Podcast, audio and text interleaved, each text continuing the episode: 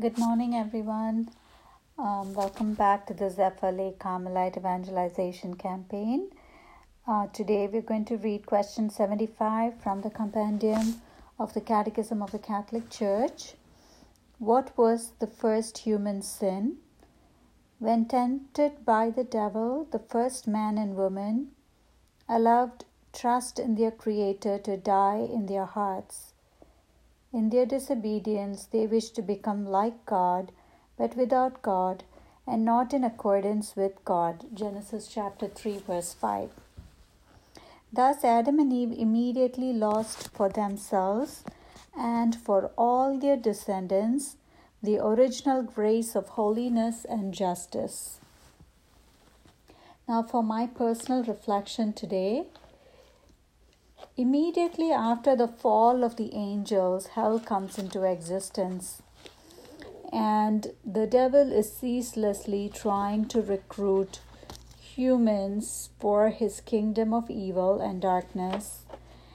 And God and his holy angels are always trying to help us to fight against this evil.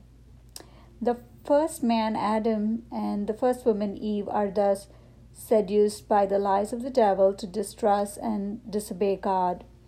Uh, they fail to recognize that they are dependent on God, their Creator, and that there are limits uh, that they need to abide by uh, in the laws of creation and in the moral laws that were put in place by God Himself for the proper governing of us and for the protection protection of the freedom of all people and for the functioning of in harmony of all of God's creation.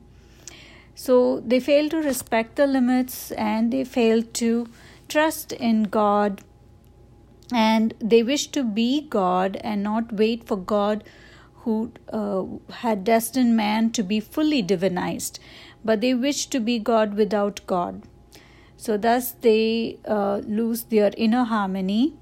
They also lose control, or, uh, uh, or their or their spirit con- uh, loses control over their body, and there is disharmony between um, man and woman, between people, and there is tensions everywhere, and subsequently there uh, arises the spirit of lust and the spirit of domination which overrides the spirit of love and the spirit of respect for one another.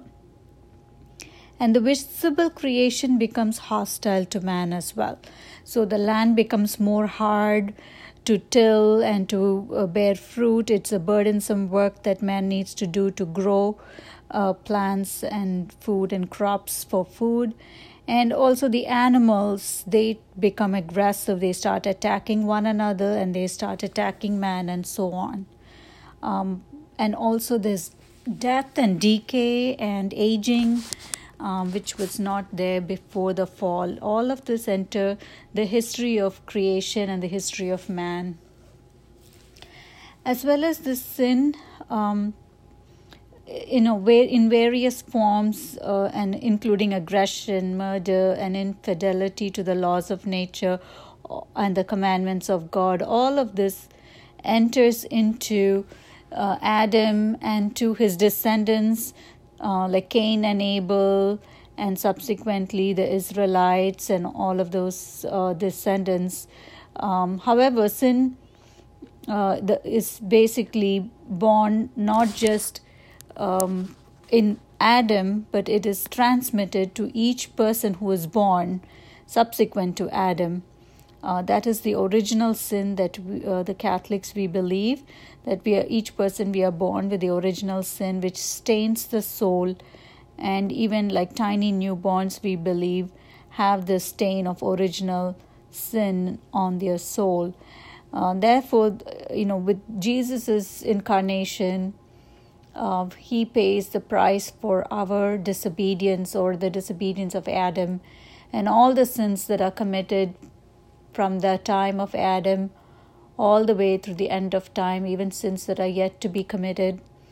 Jesus took the, all those sins upon himself and he gave himself up um, to death to be to be persecuted and to be put to death on the cross.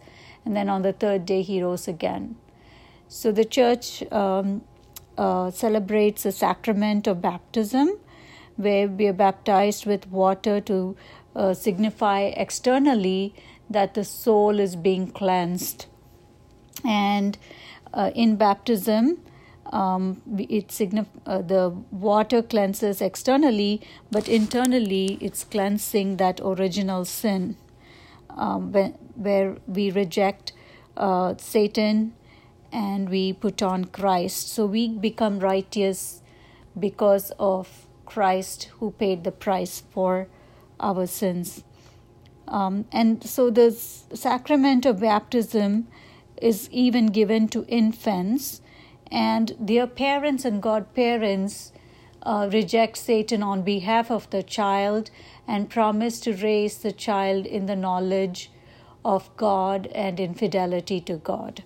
So they take on that responsibility on behalf of the child, but the child's original sin is taken away in the sacrament of baptism because it's an internal grace, it's a gift. So the soul now becomes alive once more uh, through the death and resurrection of Jesus, who paid the price for Adam's disobedience. And God uses normal things that people are used to, rituals that people are familiar with, to, to instill supernatural grace uh, which cannot be seen in our soul, which also cannot be seen, but we can see visibly outside the waters that are cleansing the person. So, the sacrament of baptism is kind of an important sacrament in Christian faith tradition, not only for Catholics but also for Protestants and for other denominations. So that's my reflection for today. I hope you all have a blessed weekend. May God bless you and thank you for listening.